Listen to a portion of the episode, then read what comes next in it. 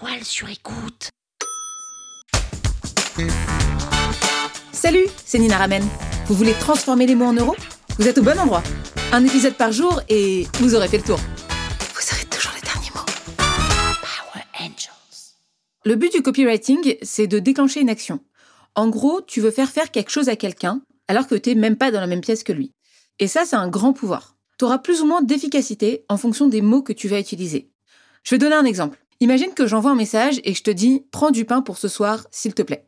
Maintenant, imagine un autre message où je te dirais « Je viens de trouver la meilleure boulangerie de Paris. Elle est à deux minutes de ton bureau. Je te prépare un truc de malade pour le dîner de ce soir. Est-ce que tu peux prendre deux traditions en passant ? Je t'enverrai un message à dix-huit heures pour que tu t'en rappelles. » À ton avis, lequel des deux messages va le mieux marcher ? Probablement le deuxième. Pourquoi ? Parce que, en fait, tu as un message qui est beaucoup plus écrit, beaucoup plus intentionnel. Et si je devais découper ce message et te l'expliquer en termes de copywriting, il y a une première partie où c'est une accroche. On attire l'attention de la personne en lui disant « Je viens de trouver la meilleure boulangerie de Paris », ça suscite son attention. On a envie de savoir quelle est la meilleure boulangerie de Paris. Ensuite, on lui dit « Elle est à deux minutes de ton bureau », donc sous-entendu « Elle est pas loin de toi, tu n'auras pas besoin de faire beaucoup d'efforts pour y aller ». Puis l'excitation « Je prépare un dîner, ce soir ça va être génial ». Donc là, on donne encore envie à la personne bah, de répondre à notre demande. Ensuite, on va formuler « Est-ce que tu peux prendre deux traditions en passant, s'il te plaît ?» Et à la fin, on le rassure en lui disant qu'il n'aura pas ou elle n'aura pas besoin de s'en rappeler puisqu'on envoie un texto à dix-huit heures. Ce message-là, en fait, il donne envie à la personne vraiment de faire l'action, d'aller chercher du pain qui est plutôt de base une contrainte. De ces deux messages, là, tu as un exemple de la vie quotidienne de ce que peut être le copywriting. Conclusion, un message copywrité a donc plus de chances d'engager et donc de vendre. On va transposer ça au niveau du business.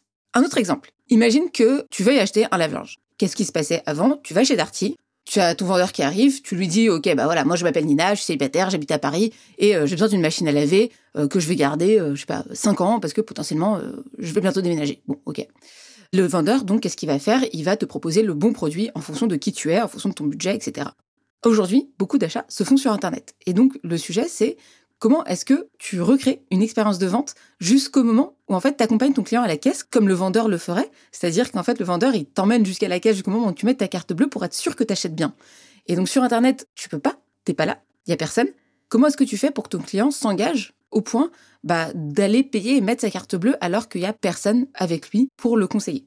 Et donc ça, c'est tout l'enjeu du copywriting, c'est comment est-ce que tu arrives à rentrer dans la tête de ton client, à répondre à ses objections, à l'accompagner dans sa vente, sans être pour autant dans la même pièce que lui.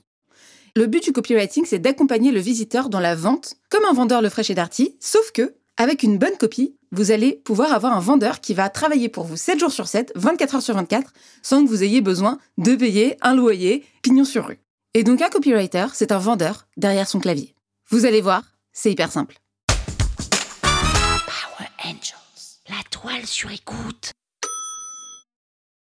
Vous avez aimé ce podcast ? Sachez que ce n'est qu'un pour cent de ce que je partage gratuitement. Si vous voulez en savoir plus, abonnez-vous à ma newsletter, le lien est en description. Vous aurez chaque semaine des cours, des exercices et des tutos pour améliorer votre écriture de vente, pour améliorer votre copywriting. Je vous dis à tout de suite.